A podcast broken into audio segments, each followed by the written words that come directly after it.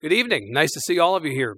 Uh, I'm Evan Smith. I'm the editor in chief and CEO of the Texas Tribune, and it is my absolute pleasure to welcome you formally to the fifth Texas Tribune Festival. We are so fortunate to be on the University of Texas at Austin campus again with our festival, and the fifth festival, I can assure you, is going to be the best ever. It is certainly going to be the biggest ever. The most speakers, the most sessions, the most tracks featuring the widest range of subjects, and I believe by the time we tally you all up at the end of the weekend, we will have the most attendees ever. Uh, this makes us enormously happy at the Tribune because this is the very best way to realize the mission's Tribune of greater civic engagement and more civil discourse. We like nothing more than to fill a room with folks like you, to put elected officials, newsmakers, and other important folks up on a stage, ask them hard questions while you're in the room, give you the chance to ask them hard questions. We all walk away smarter, and the state walks away better for it. So it just it's it's so gratifying after five years to be able to see a full room and and so many of you here to join us. Uh, I mentioned we're at the University of Texas at Austin. We have been on this campus since year one. The extraordinary generosity of the staff of the university. Bill Powers, the former president of UT Austin, was uh, very interested in this uh, festival locating on this campus. And uh, we're very fortunate that uh, President Powers' successor, President Greg Fenves, has been equally hospitable and equally enthusiastic about welcoming us all on campus. Uh, previous years, President Powers would come out and make a few welcoming remarks at the beginning of the festival, and I'm thrilled and honored. We are all thrilled and honored that President Greg Fenves is here tonight to welcome you all to this great campus. Please join me in welcoming the president of the University of Texas at Austin, Greg Fenves.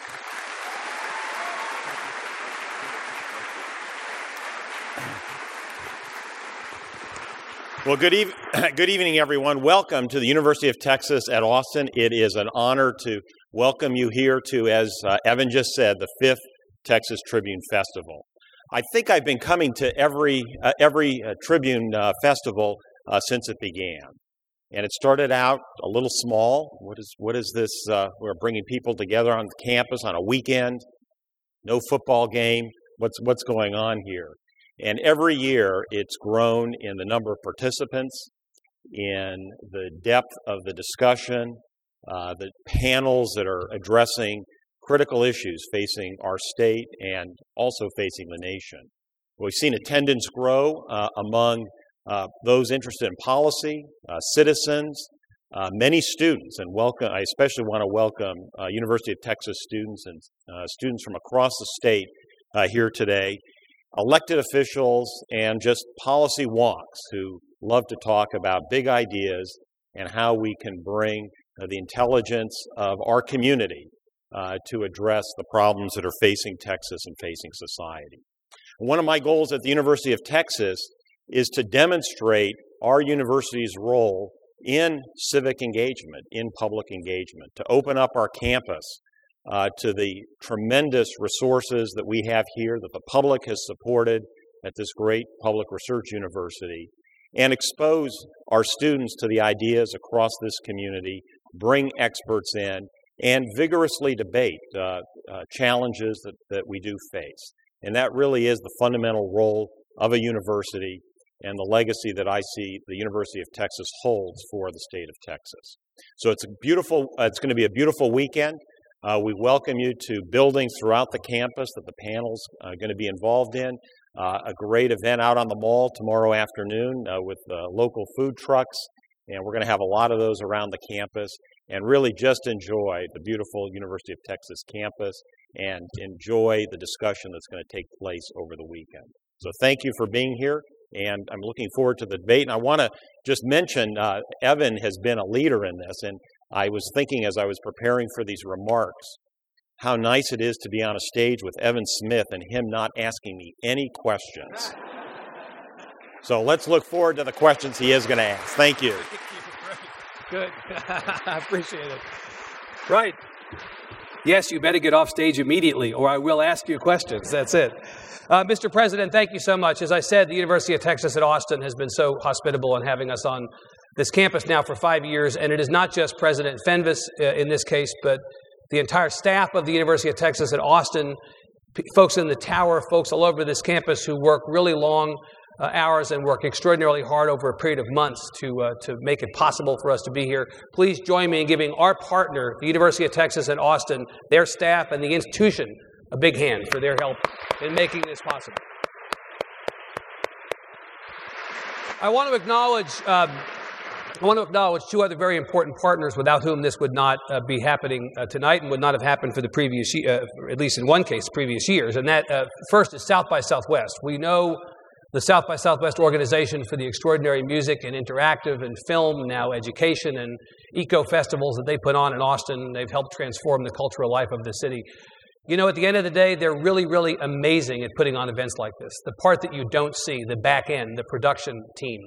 Uh, our festival for five years now has been run so smoothly, in large part because of the hard work of our partners at South by Southwest. Please give them a hand for their contribution to this event. And then finally, this year, I want to acknowledge our presenting sponsor. Uh, you know, the Tribune is a nonprofit news organization. As such, public media organization, we are supported through the generous contributions of individuals, foundations, and corporations. And I'm pleased to be able to tell you, last year on the first night of the festival, I stood up and said we'd raised $25 million in five years to support this kind of work. As I stand here today, on the first night of this year's festival, we've now raised $33 million to support the work of our newsroom. And individual contributors, big and small, many people in this room are a big part of that. Foundation supporters are a big part of that. Corporate underwriters are a big part of that, as they, as, as they are at all public media organizations. This year, for the first time, we have a presenting sponsor, a logoed presenting sponsor. You'll see their names and their logo all over the campus. I want to acknowledge and thank our friends at Walmart for being the presenting sponsor of the Texas Tribune Festival in 2015. Please give them a big hand. And then, as I do uh, every year, I'm going to very quickly, just once, go through the list of our sponsors, read them and acknowledge them, save your applause until the end. It's a long list. Fortunately, it makes it possible again for us to do not just this festival, but the work we do all year. And all these folks very generously supported the Texas Tribune Festival this year.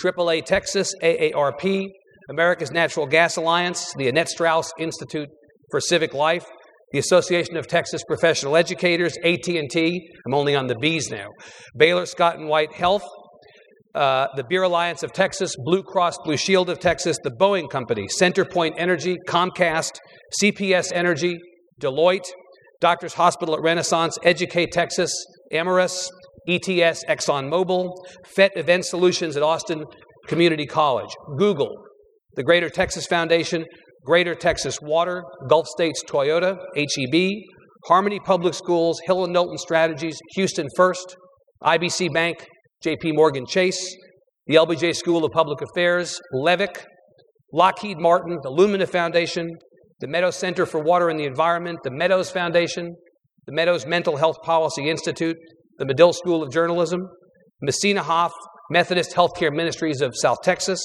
the Cynthia and George Mitchell Foundation, the Monument Group, the Nature Conservancy, NRG Energy, Pearson Postano, Raise Your Hand Texas, Schweike Media, Southwest Airlines, St. David's Healthcare and the St. David's Foundation, State Farm, the Hatton W. Sumners Foundation, Sway Water, Teladoc, the Texas A&M University System, the Texas Association for the Gifted and Talented, the Texas Association of Realtors, Texas Central Partners, the Texas Exes, Toyota Motors North America, the University of Texas Press, the University Co op, Upbring, USAA, the UT Southwestern Medical Center, Valero Villanovo, Zachry Holdings are all sponsors of this year's Texas Tribune Festival. Please give them a hand.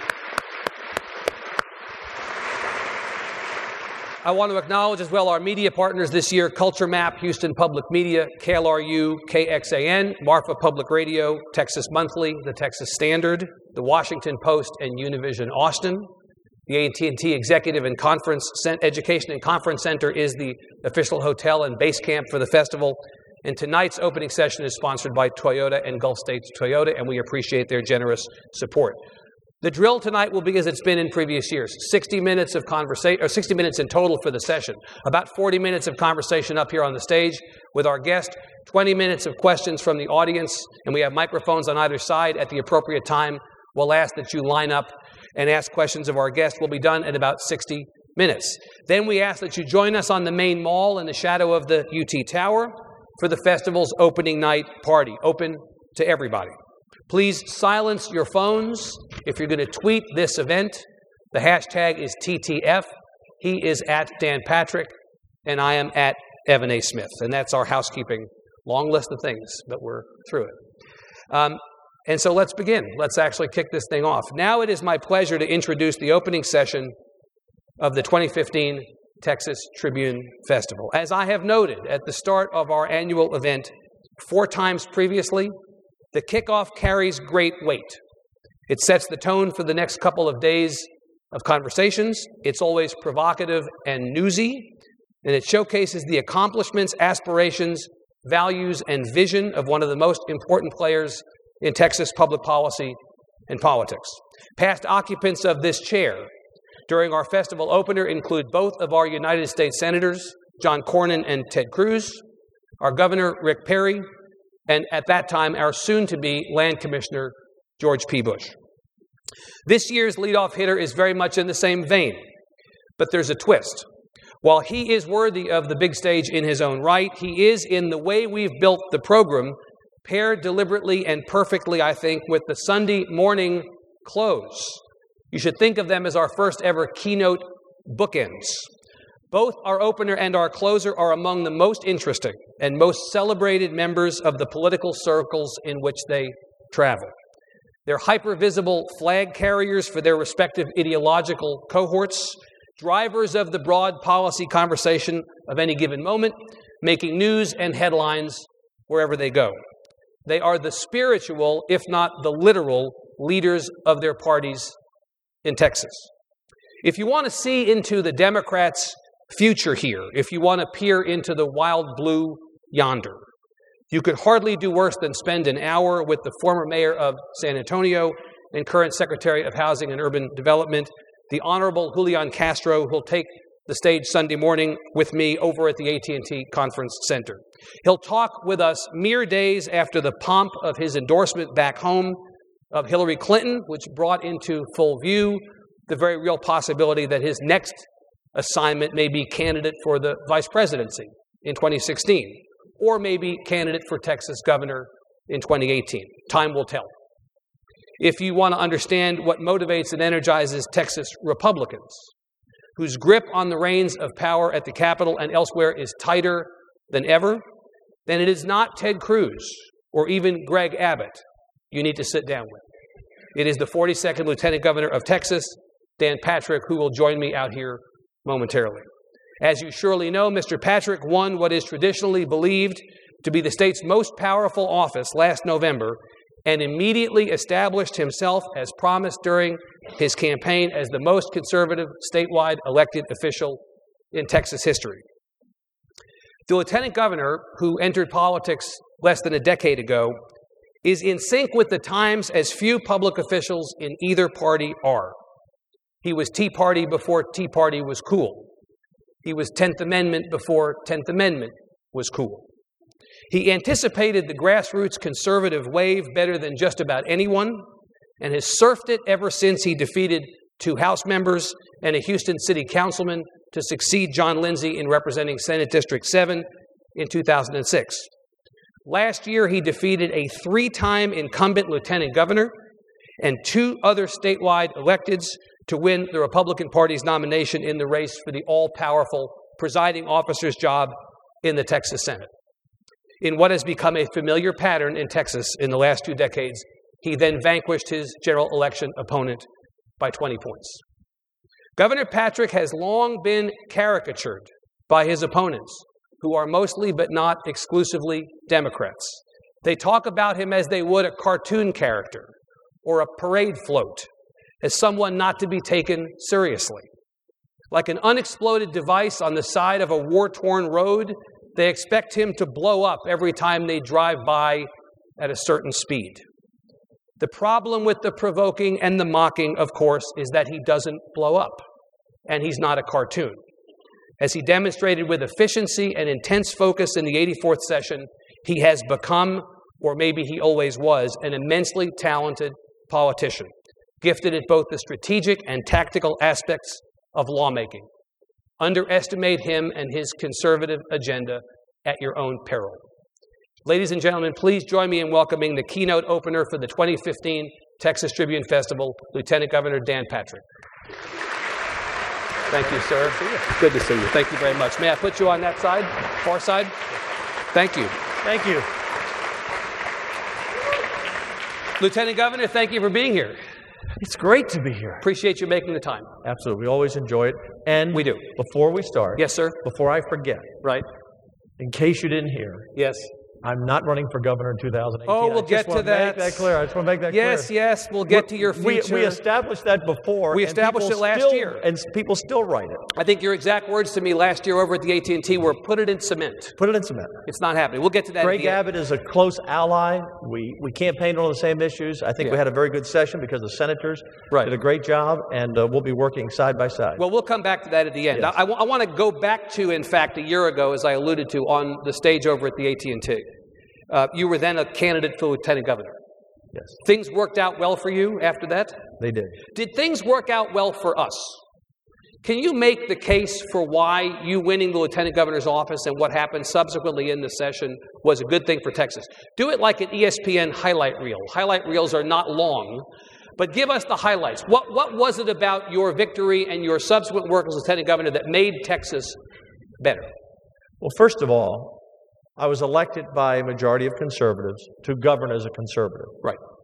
But as lieutenant governor, you have to represent all the people. As a senator, I always represented all the people in my district, whether they voted for me or not, whether they agreed or not. If they had an issue, we tried to address it. Right. So, as lieutenant governor, my first responsibility was to represent the people who elected me. Otherwise, what's the point in electing people if they're not going to follow your lead?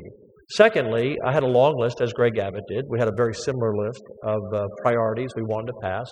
In our case, we had 23 priorities in the Senate. We passed in some form or another 21. Most got to the governor's desk and were Yeah. signed. So we completed the task that both of us campaigned on. Uh, in terms of broad issues, so some will have impacted uh, conservatives who wanted legislation passed uh, or procedures changed, and others served us all. Let me let me start with the issues that helped everyone Okay. first.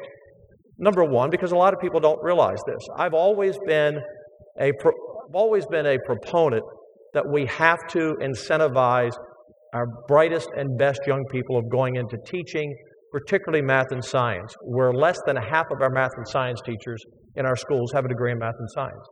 I was an English major. You wouldn't want me teaching calculus. But we have those situations. In fact, do you know that 57% of all teachers now come out of an alternative certified program, not even through our schools of education? Yeah. So I've been trying to pass a bill for a long time, was not able to get funding for it as a senator, but as a lieutenant governor, you have a little bit more sway. And so we're creating 4,000 scholarships for math and science teachers. If a student uh, agrees to teach four years where we send them, it might be an inner city school, it might be a, a rural area that is short a math and science teacher, four years where we send you, uh, and then four years where you want to teach, we'll start reducing that loan Right. for in year five, six, seven, eight, 25% a year. So if you teach eight years, we'll pay for that. So a thousand students this year, for four years, we'll have 4,000 in the program. I think it will be successful. That's good for Texas. That's one good. Number two, uh, we pay nearly a million dollars to educate doctors in our state. We pay about 90%, the taxpayers, uh, to educate a doctor. When I was on finance early in my career, I asked a simple question Well, do we require them to stay in Texas? And the answer is no. We still do not, but we want to encourage our doctors when we pay for their education to stay in Texas. Right. We were losing them because we didn't have enough residency slots. So this year, Senator Jane Nelson, who did, I think, the best job anyone's ever done as chair of finance, and we've had some good ones, we put $60 million in to create a thousand slots, residency slots. I want to be sure that every doctor that we educate in Texas Right. has the opportunity to have a residency slot so they stay in Texas. So those are those are nonpartisan issues. Three, let's talk about transportation. Uh, in transportation, we have Prop 7 on the ballot that will put two and a half billion, no new taxes, no new debt, Yeah. focused on transportation. That's a good thing. Back to education. Um, we, most people in education would say it was the best higher education session they've had in a decade. That benefits everyone. Uh, we passed tuition revenue bonds for the first time in 10 years. Yep. We pumped more money into the formulas, and the matching programs that we have, the TRIP funds, Right. were behind from where they should have been, and we made up most or all of that money. Uh, in public education, we put an additional $3 billion into public education. Uh, so these are things that impact M- everyone in a Meat, positive meat, way. and, meat and potato stuff. Meat potatoes. Yeah. But things that that I was very focused on that maybe weren't big campaign issues. I talked about all these things, Right. but important for all Texans. Now let's talk about some other issues. I think this is important for all Texans that you get property tax relief. People cannot afford their homes in Austin or anywhere else in Texas Right. if their property taxes go up 7, 8, 9, 10% a year. The rule of 72, as you know, Evan, is whatever you divide into 72 doubles. So if your property taxes go up 8% a year in nine years, your taxes double. You can't afford that. Your salary is not keeping pace with that. So property tax relief is a very positive thing. That's Prop 1. We fought very hard in the Senate. We would not yield on that issue, and we eventually prevailed.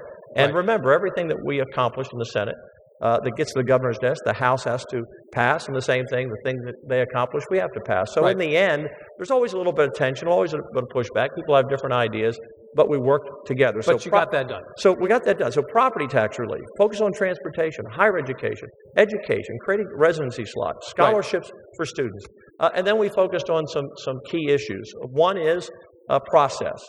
We've never had more than 20 Republican senators in the history of the state. The way the the maps are drawn, that's probably the max you'd ever have. There's one swing district, the district that Konni Burton defeated uh, her opponent, that Wendy Davis had.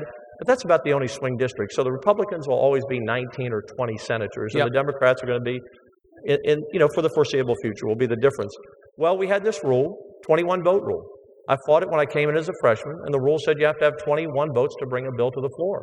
Well, as the Republican majority, if we only had 20 or 19, depending on the session, the truth was the Democrats could block any bill they wanted. They had the same power as Governor Perry or Governor Abbott to veto a bill. And I thought that was wrong. And so this year, we changed the rule that I tried to change as a freshman. And by the way, when I asked for a vote, I lost 30 to 1. But this year, it passed. So now it only takes 19 votes to bring a bill to the floor, which allows the majority to legislate as the people who elected them asked them to uh, do. So that was a positive a, thing. process change. That was a process change. And Right. let me tell you something interesting about that. We passed over a thousand bills. How many do you think passed along partisan lines? About 30. Yeah, a little less than 30. So that means 99% of the bills passed with bipartisan support. I personally believe the reason that happened was because Democrats who before could just fold their arms and say, you know, we're not we're blocking that bill, now had to come to the table. And if they came to the table with good ideas and amendments that worked, Yeah. um, that didn't dilute the bill, um, we incorporated those. Secondly, uh, this may surprise people, but the senator who passed more bills than anyone was Judith Zaffirini. She passed 102 bills. Uh, she's always proactive and, and, and very productive And, she's, passing and bills. she's a Democrat. She's a Democrat. So my point is that I, I believe, you know, I'm a rock solid Reagan conservative, and I was elected by conservatives to pass the legislation that, that they elected me to pass. I made promises, I kept my promises. Yeah. But at the same time, you can do that by listening, by having co creators in your vision. That's Republican senators, Democrat senators, people from the outside. Uh, and we also were inclusive enough to make sure that we that we passed legislation that had broad support, bipartisan support. So, in that regard, um, never once do I yield on my conservative values and principles. The, the problem with elected officials today in both parties is that people campaign on one thing and they do another. You can take it and put it in the bank. If I tell you I'm going to do it, I may not get it all. I may not always get it done, but I'm going to do everything I can to get it done, and I think Yeah. you know that. Well, so, uh, G- Governor, the one thing you did not mention is the only thing that the legislature is obligated to do when they come in in the 140 days. Right. You passed a budget. Now, all Yes. the things you named are all significant, have impacts on different people Sure. around the state. Fact is, you passed a budget. We passed a budget, and we passed a conservative budget that only grew 3.9 percent.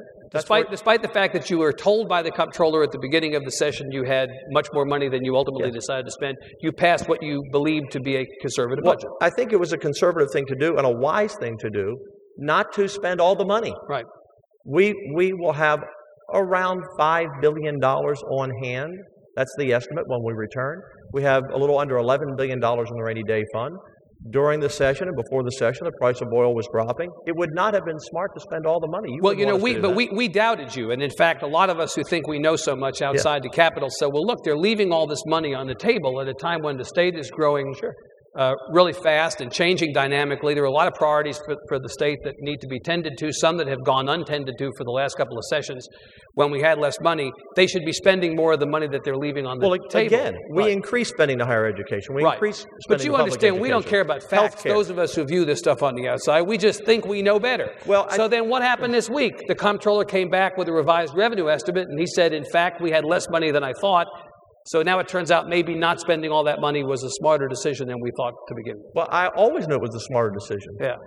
I just didn't know it. And I don't mean that. I don't mean that in a, in a, a snap in a snap response. Yeah. Who would spend all your money when you take your paycheck Right. home? Do you spend every dollar and not save any of it? Look, our budget is two hundred and nine billion dollars. We have to have some money in reserve. And it is the largest budget that you've ever largest passed. budget. Here's something very interesting about Yeah. the budget on why we have to be careful. Right. If you increase the budget four percent a year,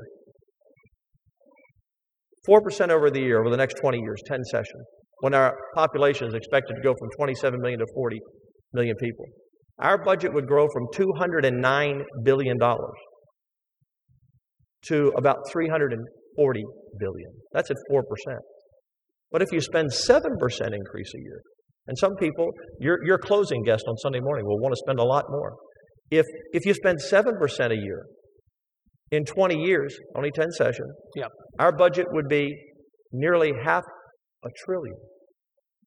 So the difference of a percent or two does make a difference. makes a big difference. Right. And and what I always all the people there's some people that say they want to spend more and more and more.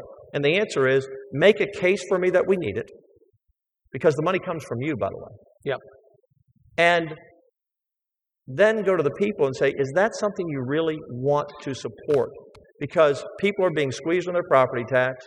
Uh, you know, it's, it's getting tougher and tougher to get a four and five percent raise on a yearly basis.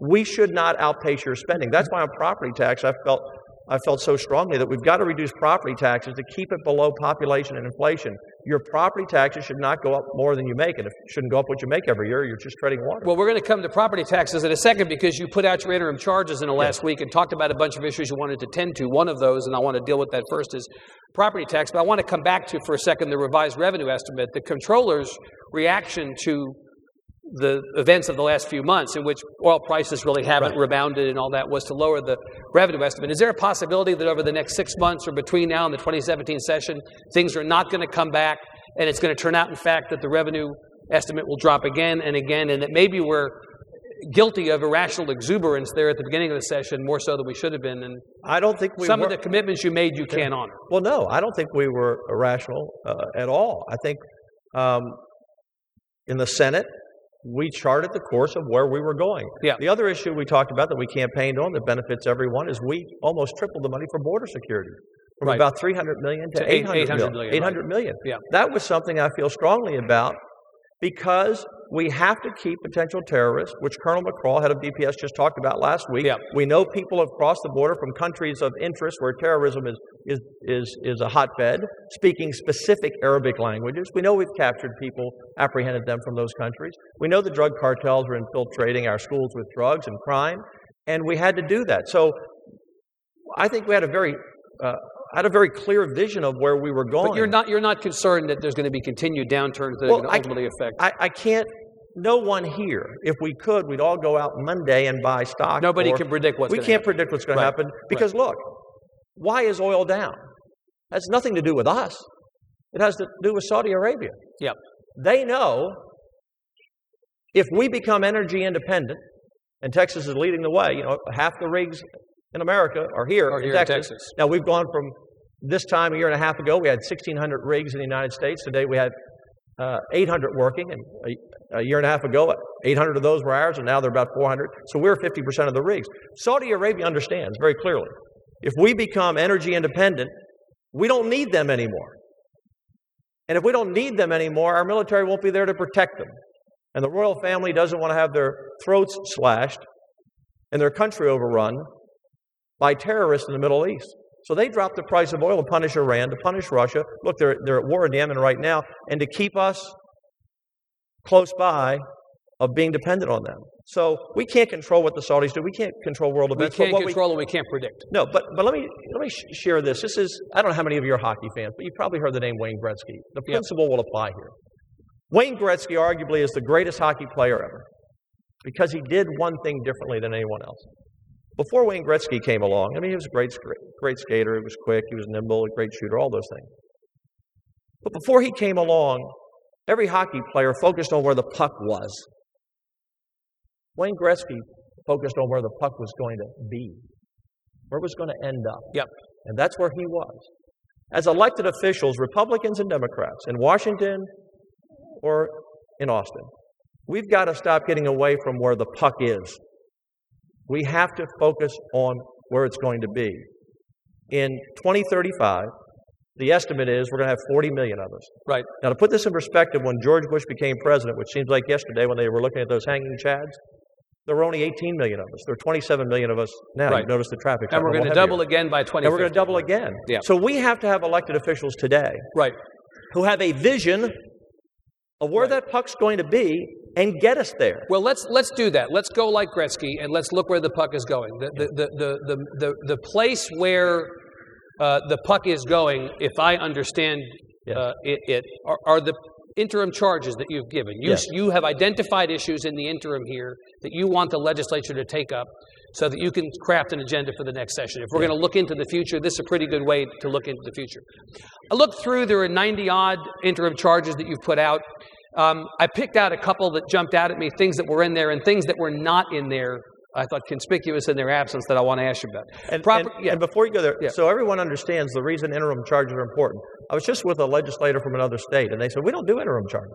Well, they meet every year. We don't meet every We, year. we meet every other year, and so we need to figure out in the interim what's going to be the best use of those 140 and give the committees time to get testimony, to study issues, talk about issues. and, and Right. be prepared Right. for the next session. So property taxes you mentioned. So Yes. we dealt with property taxes during this session. As you said, you wanted to do one thing, the House wanted to do another. You all came together. Property taxes are, are Yes. going down. So I get my Austin American Statesman this last weekend, and there's a headline: Typical Austin homeowner to see total tax bill increase of $242. I thought my property taxes were going down, and then I read, no, my property taxes are apt to be higher. Now, I realize you talked about this last year when we were sitting over at the AT&T. What you said was, here's been the problem with the whole property tax issue. You can cut your property taxes, but if you don't address the appraisal issue, all it does is wipe Right. out any tax decrease you get. Right. So what exactly can you do, or are you going to do? There is no statewide property tax. So what can you do with the legislature to make it so that we feel the property Sure. tax cut that you say you gave us? Well, we would like to have done a lot more in this session. Uh, you may recall, and uh, no criticism of the House at all. I just focus on the Senate. Yeah. But but the Senate bill that we passed to reduce property taxes was much higher than it went to the House and it came out of the House. It was cut back a little bit. But it's step one. And and Prop one, and I talked about this in in all of my speeches about Prop one. It's just step one. It increases the homestead exemption from fifteen to twenty five thousand. Right. So for a person living in a hundred and fifty thousand dollar home, and the average home in Texas is about two hundred and twelve thousand, higher in this area, of course. Uh, but it will save the average homeowner in that price range, you know, seven, eight immediate percent. But then the appraisal goes up, and it kind of wipes that out. Right. So at least we wanted to kind of hold the line. So step one, for the first time in Right. decades, increase the homestead exemption. Prop one also does something else very important, and I'll come back to your question. Yeah. I want people to know why to vote for it. Is many states have a tax when you sell your property, whether it's a farm, a ranch, your home, if you own a shopping center. I don't ever want a tax on your property when you sell it. So by passing Prop 1, we will never Right. have what's known as a transfer tax. So what do you do So, next? so, so here's what's next. We have to disconnect the dollar for dollar increase in your property taxes to your appraisal value. And there are several ways to do that. And the reason you have to disconnect it is you want your property to increase in value. I mean, that's it's, it's your major investment. Yep. But you can't be taxed on it as it continues to go up. For example, if Evan and I live next door on some Austin Street, and we both live in a $250,000 home that we bought, and in a few years it's worth 350 and he sells his for 350 Yep. he just made a $100,000 profit. I haven't made anything on my home, and my home is worth 350 but I haven't made anything on it. So why should I be taxed on his gain? It's like if we bought a stock in here tonight at $10 a share, and this half of the room bought it, and this half of the room bought it, and next Tuesday it's worth 30. This half of the room says, we want to sell and take our gain. This half of the room says, we'll hold the stock. Why should you be taxed because they made money?" Right. That's what happens in our in our in our market right now. So we have to either cut the cap from 10% and make it lower, which is which is not supported by Right. everyone. And remember, the cities and counties hate this conversation. Um, or we have to lower the rollback rate. Most people don't know this, but today, if a if a if a taxing entity, and we have 4,017 taxing entities in the in the in Texas, uh, if if if their uh, taxes go up more than or their budgets go up more than uh, eight percent, then they you can have a petition to roll it back below eight percent. Except no one's ever done that, to my knowledge. It's hard to get the petition. Yep. We had a bill in the Senate uh, that we're going to push hard next session to take that 8% to 6% and make it an automatic election.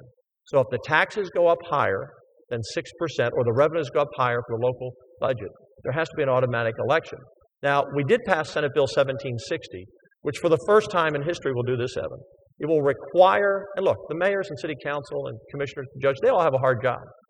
But that doesn't excuse them increasing your property taxes beyond what you can afford.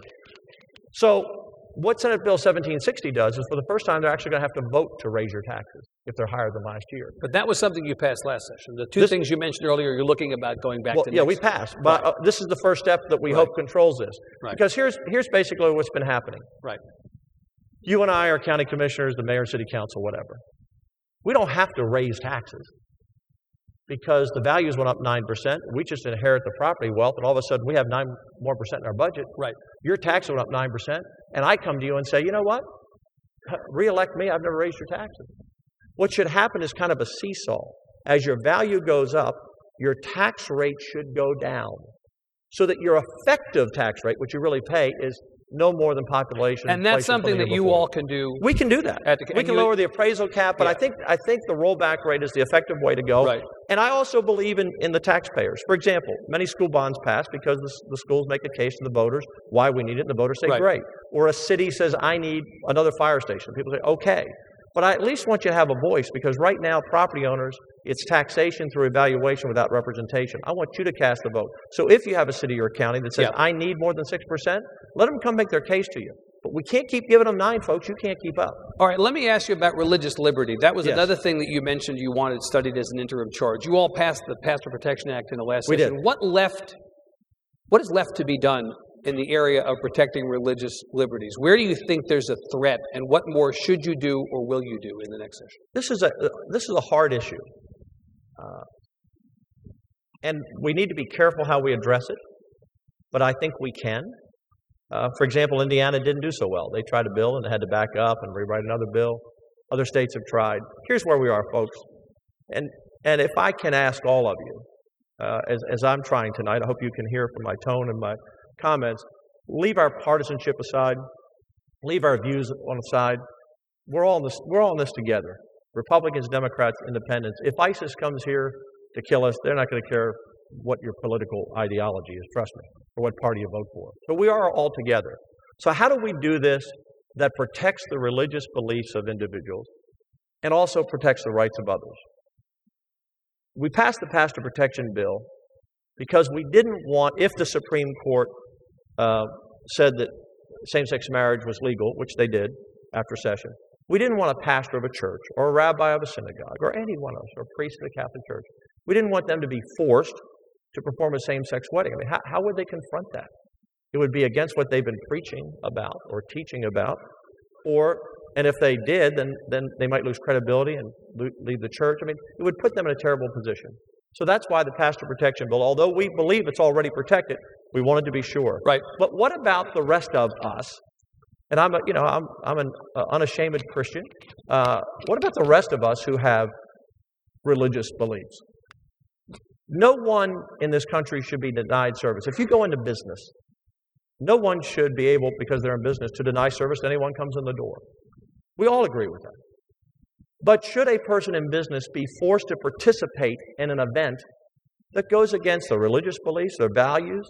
How, how, how would it it- happen, Governor? Is this a, an assumed threat or a real threat? How Well- would it happen that a business well, owner would it be is a real threat because participate we've, we've seen some people, and most people in the gay movement are not political activists, but some of the political activists in other states have gone after a caterer or a wedding photographer and, and put the, with the little pizza place that they put out of business because they didn't want to get you know actually go and, and, and be involved in the event. So think about this, Evan. Let's let's move the same-sex marriage on the side. But I'll use this for an example. Yeah. Would we force an Orthodox Jewish baker to have to go and participate in a neo-Nazi rally and, and provide a cake with a swastika on top? Of course we wouldn't. We would, but, would, but, would, who, would, who would force who would force that baker to do it? Any look, look, Evan. It it happens in the same-sex marriage issue.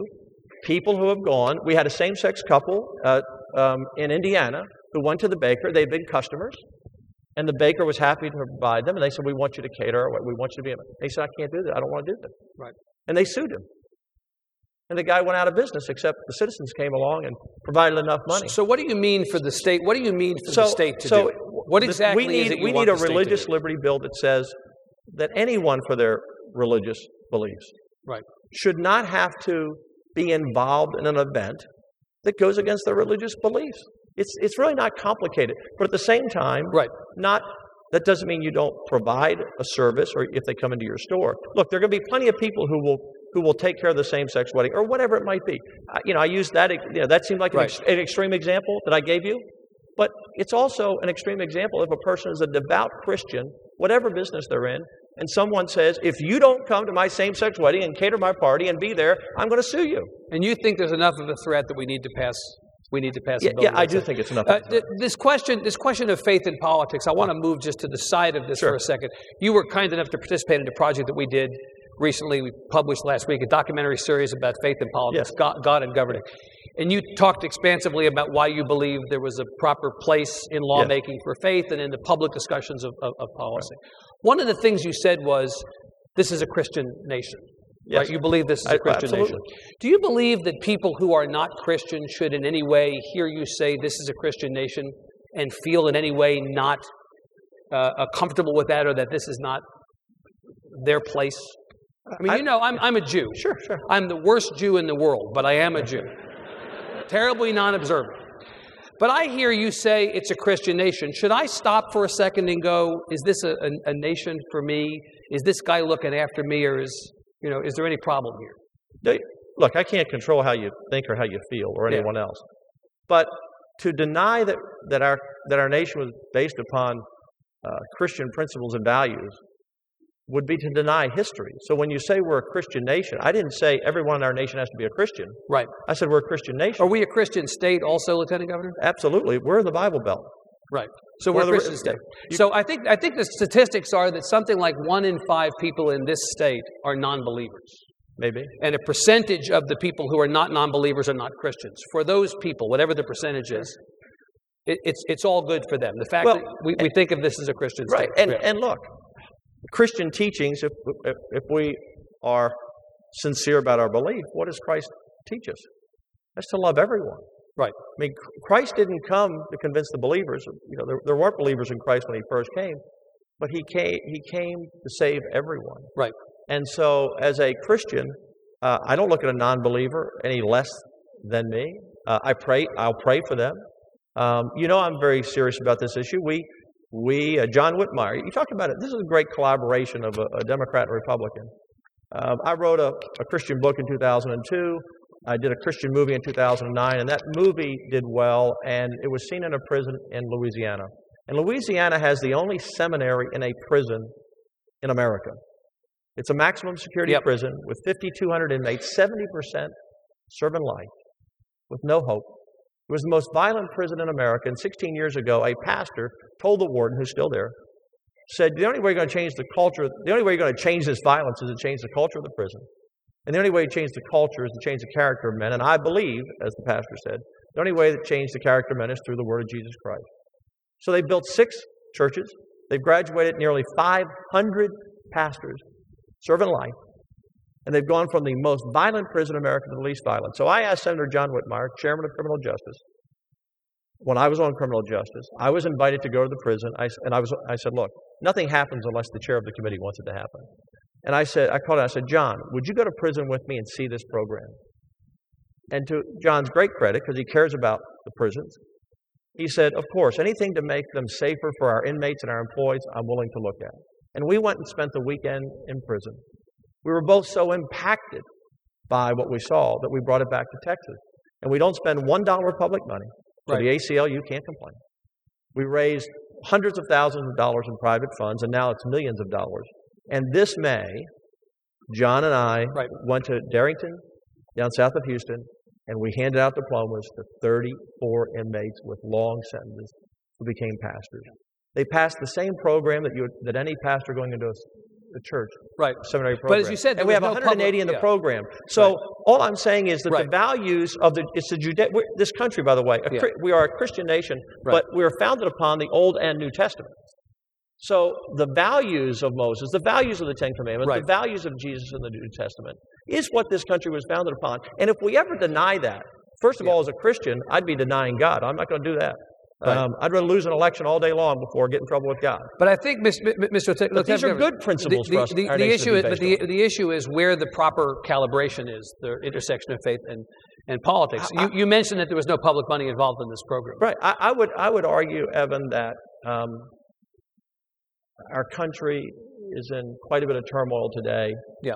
Because we have strayed a long way from those values. Yeah. Um, values that were the guiding light. Look, our, our we have a lot of problems in in our communities. A lot of them are because of broken families. A lot of those are people are lost. Right. Um, a lot, and our job as a government is not to preach, um, but our job as a Christian is not to go in government and leave our values and principles at the door. What kind of people would we be? Is there a point at which, Lieutenant Governor, that there's too much religion in politics and that we are at risk of violating the Constitution? Not as long as you're sincere, and not as long as you don't. You, What, what No, is what is no, sincerity, no. Lieutenant No, Governor? no, what, what does is what I mean. sincerity have What to I mean- do? Yeah, help us understand. no, this is what I mean by that. Yeah, There, all of you who are mocking me, I, hope you're help us help us understand what you mean by Look, sincerity. Here's what I mean by sincerity. A person who runs for office who tells you who they are, and that's who they really are, you may disagree with them, you may not vote for them, you may not like them, but at least they told you what they stood for. That's what I mean by a sincere person.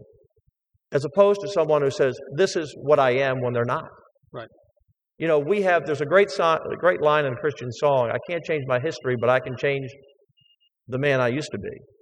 We all are sinners. We all would have liked to have done different things as we go through life, but hopefully you learn as you go through life. And so, what I mean is, if, if, it, if it like, look, every campaign speech I gave almost, I always opened up with, I'm a Christian first, a conservative second, a Republican third. Right. That's who I am, and that's who I try to be. Um, I wish I'd found the Lord earlier in life. Life might have been uh, easier for all of my 60 some years. But I just I don't want to see someone who's who, who who is saying they are something they're not. Same way I don't want to see a conservative say he's a and, and, conservative. and, and, not. and to the people who are concerned that there has Right. been too much faith introduced into politics in Texas of late, Donna Howard, a House member from Austin, wrote a piece on our site uh, today, and she said, At what point do personal beliefs and the policies these beliefs create infringe upon the rights of others? People who are made uncomfortable by the introduction of so much faith into politics. What do you say to Representative Howard or anybody who feels the way she does? You know, look, everyone is entitled to see it how they see it. I, I don't. Um, it's it's really not complicated. You know, I, I'm a believer. I try to follow the principles um, that I'm supposed to follow and stand for the values and try to be the rest, best role model I can be. As all Christians, we fail on a daily basis. What other people decide to do with their lives and what they decide to do. But for me, Right. For me, if you ask me to deny my religious my religious values and faith because I was elected for office, then I wouldn't run for office. Because that's more important. For me, that's eternal. Right. This is temporary. Let me uh, let me come to a, a more mundane issue: economic incentives. You mentioned in the interim charges that Yes. you intend to look at economic. I'm remembering during the campaign your position on economic incentives, the kind of funds that the governor was so fond of using to Right. attract businesses from other states. Your position was end them, don't mend them. Correct. Right? Uh, you still feel that way? We should get rid of them. Yeah, I do. I don't like it. I don't like um, in, incentives. We had some money left over from um, the former governor's uh, fund Right. that were already obligated. That uh, both the speaker and the governor and I have, have addressed. So you're going to direct the, the Senate to look again at possibly getting rid of those funds? Yeah, I think I just think I don't think government should pick winners and losers. There's there look in anything in life there's an exception to every rule. Even if, if, even if it affects the economic development climate in the state. I had the opportunity earlier in the year to interview Elon Musk, Yes. who you know located his SpaceX facility Yes. down in Brownsville. He got an economic incentive to locate that facility there, both from the state and from the local community. I had the opportunity to interview the CEO of Toyota last week or the week before. They're making a big uh, a facility come to life in uh, Plano. Uh, did economic incentives make a difference to you? Yes, he said. Would you have come with that economic incentive? Well, we believe that the state should have skin in this game. Elon Musk said the same thing. I said, you don't need the money. Well, we believe the state should have skin in this game. You would rather see uh, Tesla or SpaceX or Toyota not located in Texas? No, we've also we've also heard interviews from CEOs of companies after they moved here. They would have moved here anyway. What I'm saying, there's always there's always a, a case that you could look at and say, Yeah. should we address that issue? But as a rule, as a policy, I don't Right. believe in picking winners and losers. And and I've voted against them, turned some down in the, in the past. And I just I, look, Texas has enough to offer. First of all, that we have much more to offer than other states. First of all, we don't have an income tax. Right. We're one heck of a place to live with really good people. Predictable regulation, tort reform, the whole, The whole range thing. Of the things best that the governor used right. to talk about. Yeah, so, you don't think we need to have incentives No, I really don't. as a tool in the, in the tool chest? but part of that is Yeah. The the other part of that is the main reason they come to a state. Again, tort reform is big. We have the toughest in the country, the best in it. What I mean by toughest, tough to sue a business.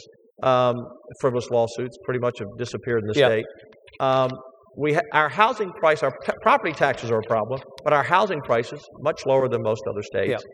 But what they come for is an educated workforce, and that goes back to education. I'm sure you'll get to as school choice in a as long as you provide, right? And we have to, and Yeah. as chair of education, as lieutenant governor, my focus is on making sure that every student graduates prepared for a job or college. We have devalued blue collar work so much in this country. There's nothing wrong with a blue collar job. Uh, there's nothing, you know, plumbers make more than more money than a lot of our uh, kids graduating college with $100,000 debt and a, and a BS degree in BS that doesn't qualify them for a job. And so, if we provide a educated workforce across the spectrum, and we have 5.8 million kids in Texas, then that ought to be enough. We don't need incentives. yeah, we don't need incentives. Okay. Let Make me it the best environment. let me Come. let me ask you about guns. yes, Uh, obviously, open carry and uh, a campus carry passed in the last legislative session. Great. There was a fight. Governor Abbott and I both campaigned on it. You did. signed it into law. There was a fight briefly in the uh, House and the Senate over whether open carry should actually be constitutional carry.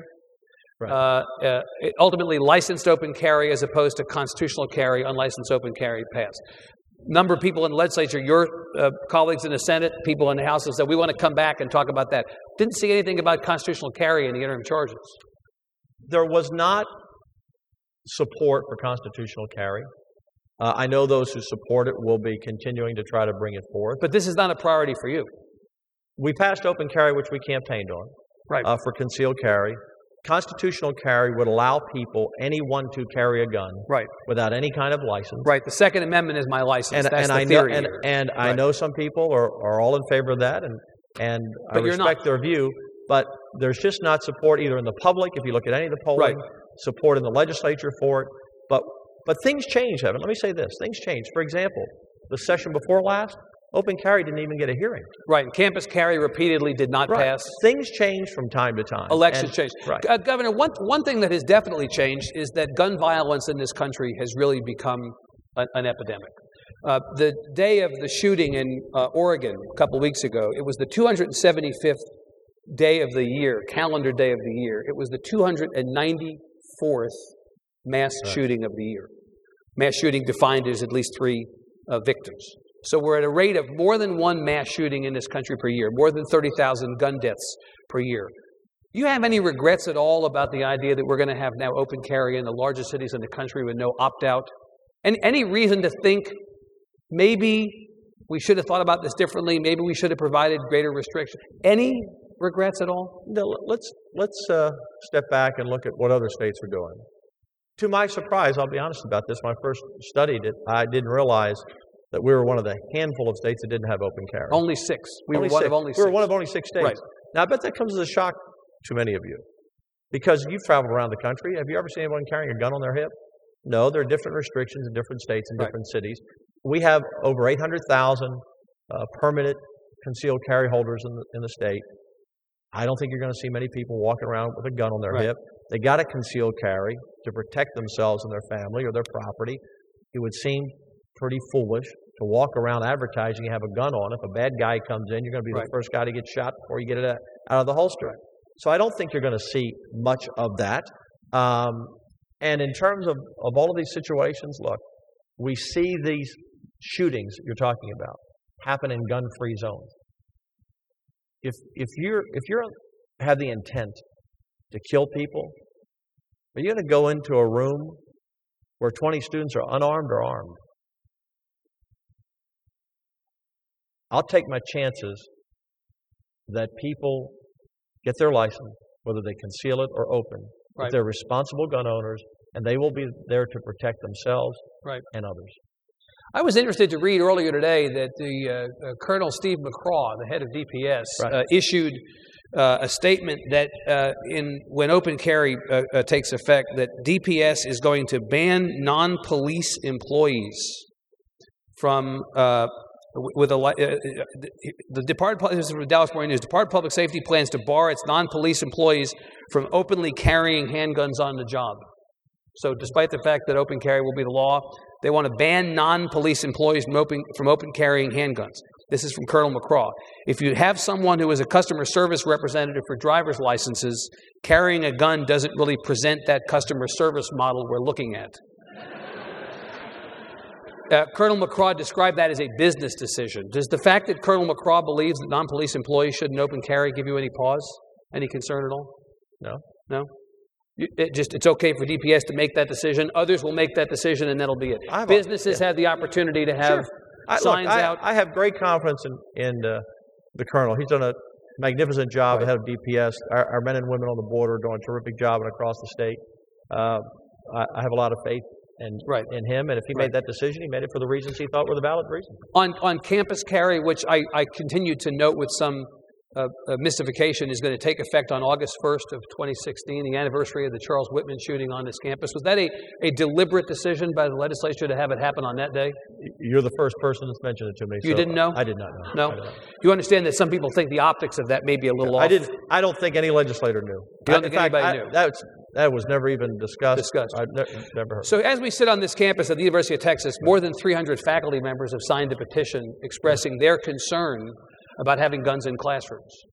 Are they in any right to, to, to, to object to this? Should we give them the opportunity the way we want to give other people in society who object to things and they don't, well, this, this somehow, I'm concerned about this, this goes against my principles or my values, I don't want to obey this particular rule or this particular policy. Should the faculty here be given any consideration in that same well, I way? see that one quit. He did. Okay. So he exercised his right. Right. So you think that If, if we that- lost right, 300 tenured teachers, we could get tuition down pretty fast. right? So d- we can get tuition. So you're you're willing to see 300 faculty members decide my they don't want to have is- guns in classrooms Here- and quit? here- here's my point. Yeah. Um, and I've read where some of the professors have said they don't feel safe if people are carrying concealed carry. I think the answer would be I wouldn't feel safe if someone came onto Right. campus with a gun to shoot professors and teachers and there wasn't anyone there to help stop But- that person. That would make me feel but- unsafe. and don't forget, Yeah. to, to have a CHL, you have to be 21 or over. Right. We've had 800 people have licenses. I think less than a quarter of 1% in the history of, of concealed carry have committed a crime. People who are going and taking the courses and go through the background checks have been responsible gun owners. These are going to be adults or employees that will uh, carry on a campus if they wish. Right. And if you don't want to carry, you don't have to carry. You were willing But to don't stop yeah, my yes. right from defending myself. But, but see, but with the professors, I don't want to speak for them, but what I suspect the professors would say is you're arguing that people should be allowed to carry guns because they have a right to protect themselves. The faculty members say we don't want guns in our classroom because we have a right to protect ourselves. Right? They, they, feel, they feel somehow that they're endangered by having guns in classrooms. I know you don't agree with that. So my question is why is the argument that, that somebody should be able to carry a gun to protect Well- himself valid in one case, but if they don't want to have guns in the classroom Well, to protect take- themselves, that's not valid? Wait a minute. You could take that. Um, why don't they just rip the Second Amendment out of the Constitution? And I mean, th- these people would be saying, "I don't feel safe in my neighborhood because someone has a gun next door to me." Right. Uh, I mean, it's. I, I look. If they don't want to have a gun, then fine. But So if they don't if they don't want to do their jobs, the option for them is they can quit and get another job. absolutely, go, go quit somewhere where they're Right. comfortable. Just like a student Right. who didn't feel safe because maybe they're not allowed to carry can go to another school. Or just like a county clerk who doesn't want to issue a same-sex marriage license. If you don't want to if you don't want to issue a license, right.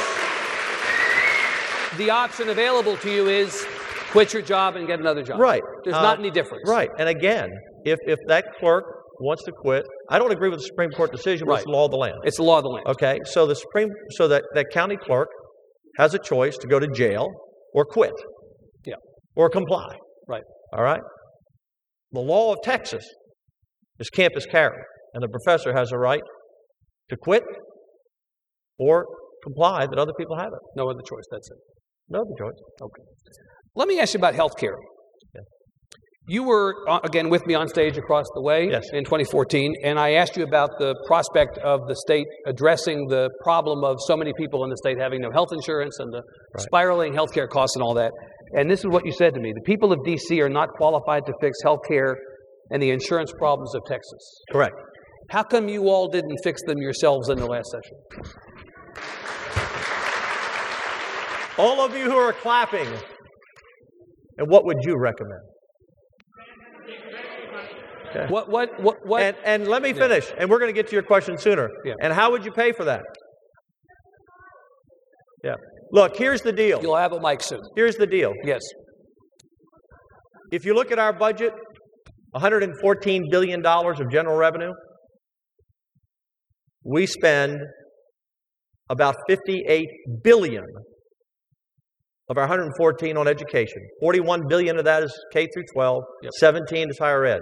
We spend 33 billion on healthcare in Texas of GR. And it's General growing. revenue. And it's growing, right? It's grown from 25 to 35% in the last decade. right. And we spend about 10% of our money on public safety. So if, if I had a pie chart here, you could draw a line from the 12 to the 6 of all the money we have to spend. Your money. Remember, it's not ours, it's yours. We spend half of it on education today. 51 billion of 114. We spend 33 billion on healthcare, growing rapidly. And we spend about another 10%, 11 million on public safety. Those three items. Yep. Those three items are 90% of our entire budget. Our responsibility, unless you all want your taxes raised significantly, is to try to reduce costs the best we can. Telemedicine would be an example. Didn't exist a dec- decade ago. Just because we're growing doesn't mean that we have to grow for every dollar per every population increase. We have to find ways, we have to cut waste, we have to cut fraud. Do you realize if just 10% of money in Medicaid spending in Texas is waste, abuse, or fraud, that's $3 billion. But of course, Governor, what the audience is shouting, and I suspect The audience they, is shouting what that the they want more shouting, without the facts of how to pay for it. Well, it. what the audience is saying is, why don't you acknowledge that in states where the Affordable Care Act has been embraced, the rate of decline in the uninsured population has been faster than it has been in Texas, which has not embraced the Affordable Care Act. I understand that we have a conservative. I understand we have a conservative government. We are a conservative state. We don't like what happens in Washington D.C. We don't like the Affordable Care Act. I get that. Right. My question is, if you look at the uh, what's happened in states that have embraced and not, the decline in the uninsured population has Well, been faster in the states that have. and of course, you know it's true that Yeah. even those states that don't embrace it, like Right. Texas, the people in that state can go on to uh, Affordable Care Act dot whatever it is. Yeah. Uh, if the you know it took them six months to get the website working, but they could go on and sign up for it. Right. So if people aren't insured today, Right. Don't blame Texas. Right. Well, in maybe fact, maybe they are not uh, all that uh, anxious to get health care insurance. I don't know why. Well, in fact, It's there was a study. There was a Kaiser Health, a, Kaiser Foundation study that came out a week or two ago that showed of the 4.4 million people in Texas who have no health insurance, there are about 23 or 24 percent who are eligible for some subsidies that they're not accessing. Yeah, I, you know, Right. look, when you're giving something away free and people still don't take it, you might consider the fact that they really don't care about it. So the HHS secretary is going to come to Texas. She said they're going to come to Texas and three other states that have a high population of uninsured, and they're going to try to encourage more people to sign up. So Dallas and Houston are going to be targeted cities for them. Do you have any problem with the government coming, federal government coming in here Yeah, I have a lot to try of to problems sign up the, people? I have a lot of problem with the federal government coming into Texas because every time they come in, they seem to make it worse before they leave. But leave. if all they want to do is sign up people who are eligible to be on health insurance, are well, you they going can do that. I mean, look, You don't have any problem with that. Look, I- if, if, if they if they come in, if it's legal for them to do it, apparently Right. they wouldn't if it wasn't legal. I haven't looked at it in great detail. Right. That's that's their option. But again, for all for all the people who clap and want more, and again, your your guest on Sunday morning will say, you know, he's he's the he's the pessimist. Everything is bad. The sky's falling. We need more of this. Well, I'd like this. to give I him mean, a I chance wa- to I say mean, what he I thinks watched the debate we- the other night with the Democrats. Yeah. Man, they they gave everything away except the chairs and the podiums they were standing behind. I mean, they give it. You can't. There is no free anything, folks. No free anything. Someone pays for it, and that someone is you. Well, and, and let me but let me speak to that And- specific and thing, so, Governor. So, from a conservative standpoint, I believe that in Texas we have demonstrated the model of conservative policy works. Our, our state created more jobs than Right. all the states combined over a period of years. 14, 15 years, right? Yeah. I mean, that's, that, we have the best tort reform in the country. We are adding 4,000 doctors a year who are coming to Texas. Because as a doctor that stopped Rick Perry and I last fall, we were having dinner in downtown Austin one night, and a, and a doctor came up to him and he said, Governor, I want to thank you for passing tort reform in Texas because when I was a doctor in Arizona, my malpractice was $77,000 a year and it's 7,000 here. But Governor, to We're the point- growing yeah. jobs, we're attracting doctors. We are we're leading the nation in so many ways, and some liberals can't stand it. Well, to, to the point of health care, of it not being free It's just the truth. So you have these uncompensated care costs in hospitals around the state. It's free for the people who go to the emergency room to be treated, but it's not free to the rest of us because those costs are being passed along to us in the form of property taxes. I know you want to cut property taxes. Right. Wouldn't the best way to cut property taxes, first and foremost, would be to fix health care? The, the health the health Please let care him answer. the health care issue is not a simple, you know what? It's a it's an easy one, two, or three fix. It is not. And and so we've been working the problem. Yeah. We'll continue to work the problem. But I go back to this basis, and I believe this with all my heart. Texas has enough money, and America has enough money to take care of four groups of people. And that's children in need. I will always stand not just to protect the life in the womb, but the child who is born, who is in poverty and who needs help. A child should not be held responsible because they have a missing parent or an idiotic parent or an irresponsible parent or a parent who's struggling. So you take care of kids in need.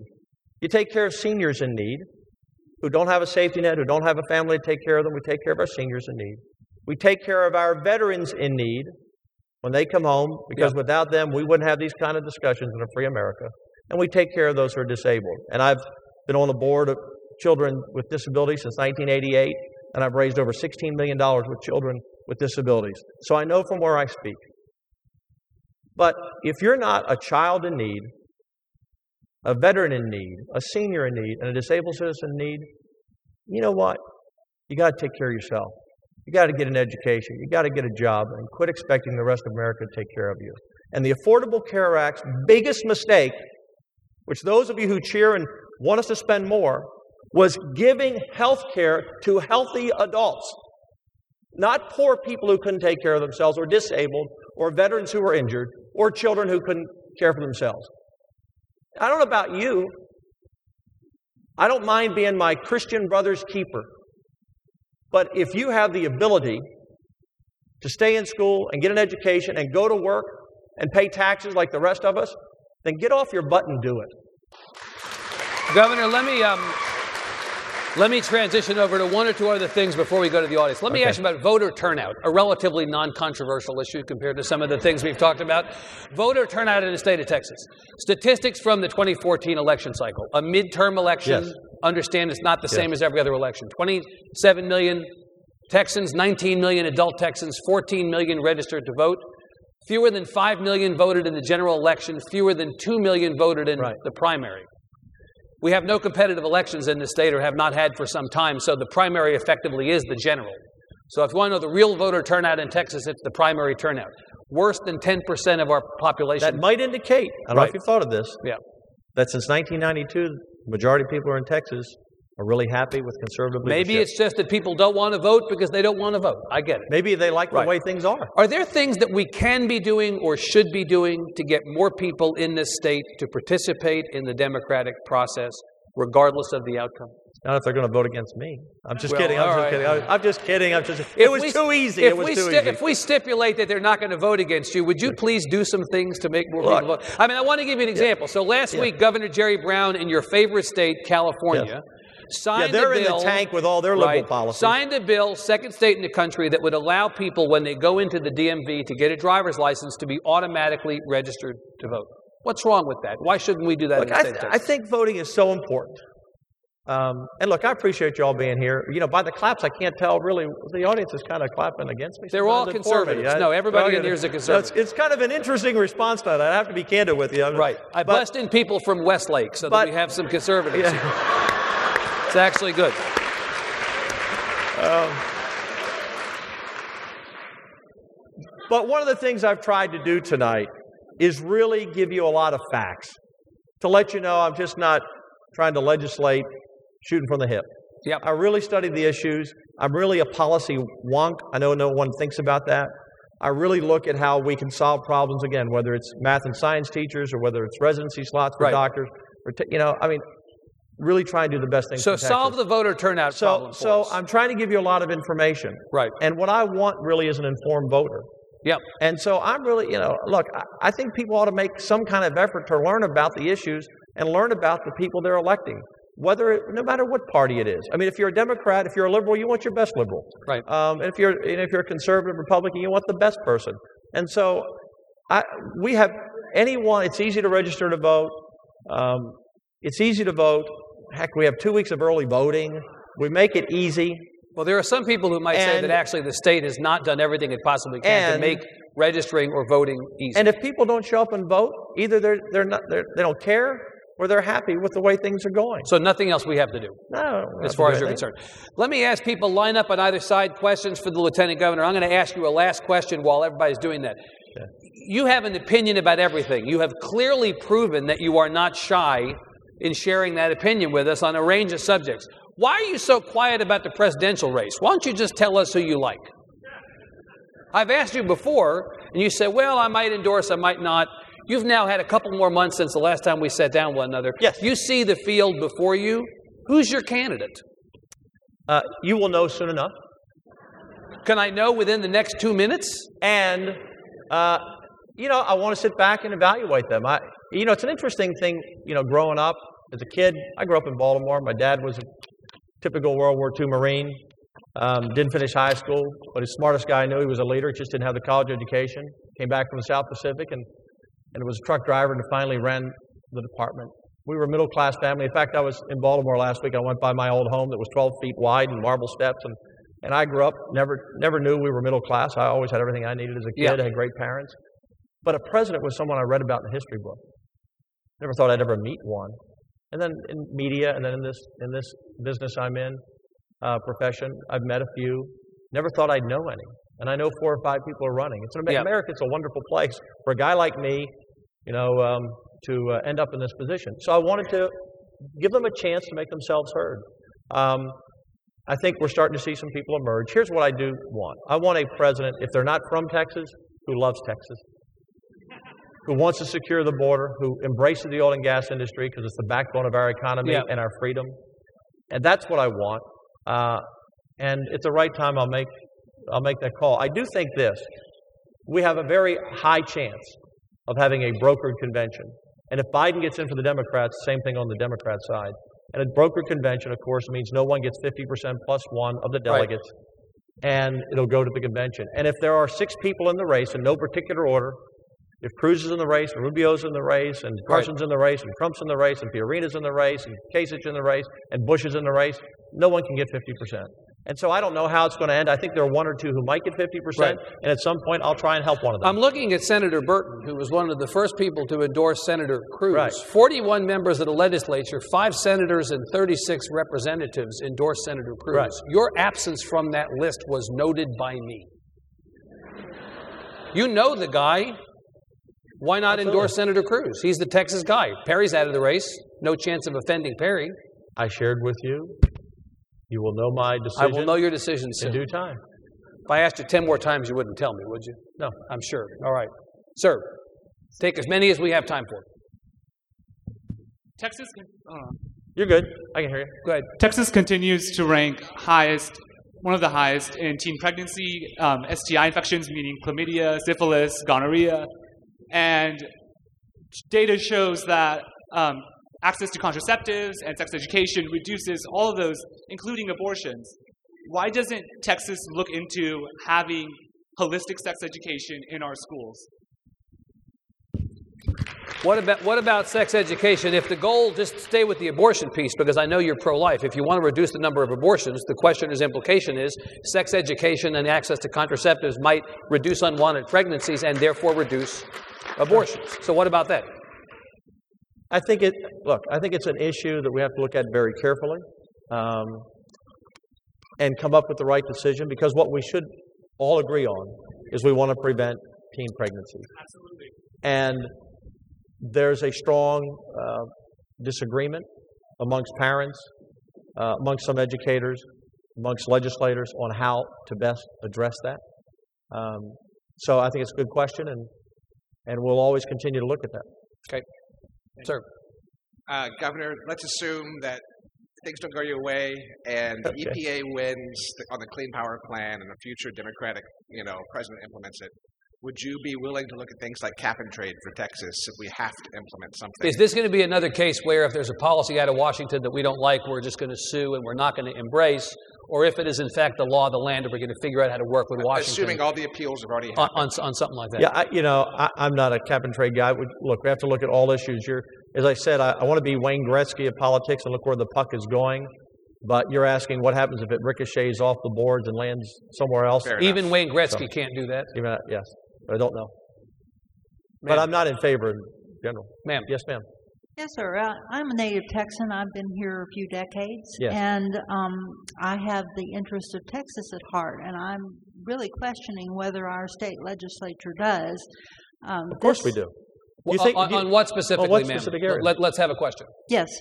Um, I consider this open carry and, and being a, a person who has an undergraduate in history, this open carry thing is a, perver- a perversion of the Second Amendment, which was intended to allow us to maintain a, a militia, not to carry guns into zoos and schools. And I, what I'm seeing from open carry is the open unintended consequence is going to be uh, driving people out and keeping the top professionals in the healthcare and other professions out of here because they don't want to come to a place Well, that's just what do dangerous. Governor, well, do you- excuse me, may you- I finish? Well, just ask your Well, question. he was So my, Please- Please que- ask my your question. question, my question is, wh- what about the unintended, unintended consequences of this open carry on our institutions? Which is, we're going to have a, an outflux of people who don't want to be endangered. All right, let's let him answer. Do you worry that there's going to be some problem for the state to recruit people, universities, businesses, if we have this law? No opt out for the big cities. It Is hasn't. It hasn't impacted the other 40 states that have open carry. Now, of course, the other states that have had open carry have had opt outs for the big cities. Sure. Big cities in Texas will be the largest cities in the country with open carry once this law takes effect in January. No, ma'am. You know, and, and thank you. Look, we all share a love of Texas. That's why we're doing this. And I and I respect and appreciate that you have a different view. Um, I think a lot of um, people love Texas in part uh, because we are a, a state where people are able to stand and fight and defend their families and their property. And um, so you can choose to disagree, and I'll respect your disagreement, but I'm not concerned about And it. And you reject the premise that it's going to be a disincentive for people to come to Texas. Yes, I do respectfully.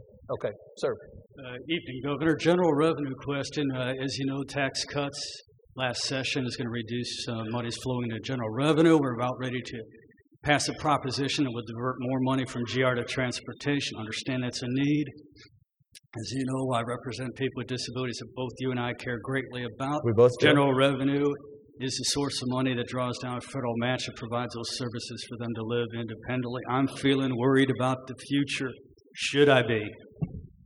As long as I'm lieutenant governor, you never have to worry about me looking out for the community of people who, with disabilities in need.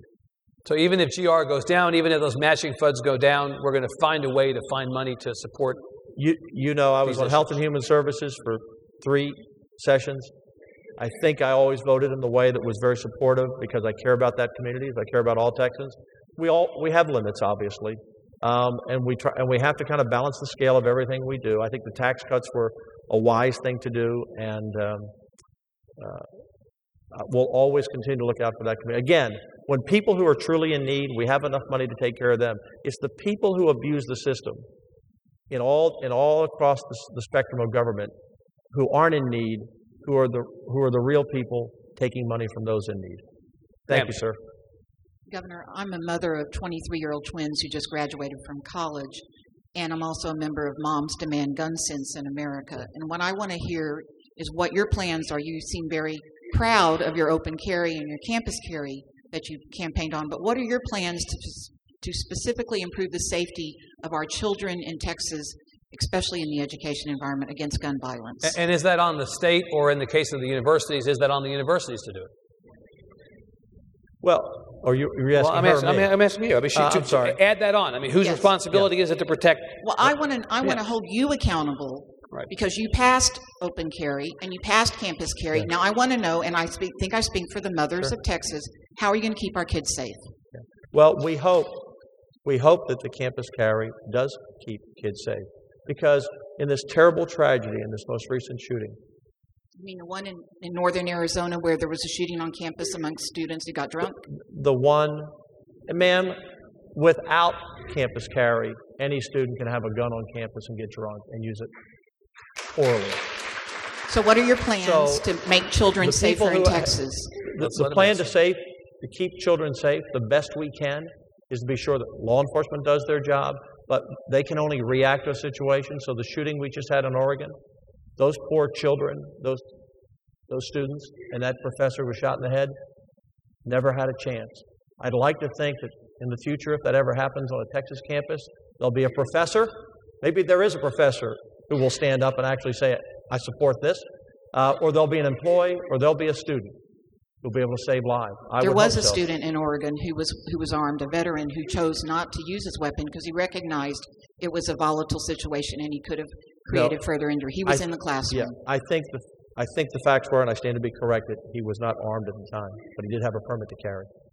Sir, Uh, Governor, this is a public education question. Yes, sir. According to the National Education Association, 47 Texas ranks 47th in the country for per pupil spending, 35th uh, in the country for uh, teacher salary. With those types of statistics, and you're on record of advocating the 5.4 billion dollar public education funding cut in 2011, why is it with that type of advocate, advocating for cutting public schools, with all these problems that we have with growing populations, and that you also see the, the same statistic of 60% of public education students are low income students. Visualizing all these statistics Yes. and cutting public education, why is it that you advocate this and want to continue advocating this when it's against, against the best interest of Texas? have you advocating? schools. Have you, have sir, you been advocating for Yeah. cuts in public it's, education? It's just a false premise. I'm. I, Do you as- advocate it? do I advocate what? The cut in public education I, ad- spending. I advocate spending, sir, our money. That remember on that chart I showed you up here. Did you advocate 50 the fifty- five point four billion May I- dollar may I finish now? now? Let's May let's let him finish? answer. Let's let's be We respectful. already let him spend. answer your question. We already spend 51% of our budget, 50 cents out of every dollar on education. And there's no evidence whatsoever that more money leads to a better student. We see schools that are funded less, who have higher test scores, and schools that are funded more. New York spends twice as much as we do, and they have lower test scores. California spends more than we do, lower test scores. Washington, D.C. spends more than almost any school district on the planet Earth and have the worst schools. Give me a quality teacher. My wife was a long-time teacher. Give me parents who care about their children, and we will have successful outcomes. As far as always these numbers are where we rank, it does not take into account the cost of living. Of course, it costs more to build a school and to pay a teacher in New York City than it does Houston, Texas. And we spend uh, approximately uh, $8,400 a year to educate a student, another 3000 or so in the sinking fund to build the schools. It's about 11000 a little bit over that per student. Our starting teachers now, on average, make $50,000 coming out of college. Um, uh, we are very competitive. And, sir, there is not an endless stream of money. The other thing I will say to you, sir, if you're concerned, as many others are concerned, about the money for public schools, I wish you would be as concerned to support school choice for those 300 schools we have in Texas that have been perennial dropout factories, and no one seems to care about those 150,000 kids who go to those schools, who have the same amount of money as some other school that's successful. When you say school choice, are you advocating vouchers? When I say school choice, I believe that parents should have the right, as they now do in Nevada, every parent, Does that mean to send, vouchers? to send, Let him answer. to send their child to the best school for their child and not to be forced into a bad school. And sir, you can I can tell you're very sophisticated and educated. You would not stand by quietly for a day if you lived in a zip code where your son or daughter or your grandchildren were forced to go to one of the nearly 300 schools that the state of Texas says is a failure. We already have school choice, by the way, sir. If you're rich enough, it's called private school. And if you're mobile enough, you move to the suburbs. But if you're poor and you're in the inner city and your children are stuck in a failing school, you don't have the money for private school, and you don't have the wheels to go to the suburbs because you depend on a bus to go to work. And I would say, sir, that that is immoral. One more question. No, no, no, no. I'm, that's a I'm, I'm. I'm sorry. We got to stop right there. Thank Pardon me. Um, Go- Governor, I'm afraid we have questioners who want to ask questions, but we have hit the limit of our time. Can I just do my last question? I'm really sorry. Just one last one. One more, one last Can one. you want to take one more question? Will you take one more?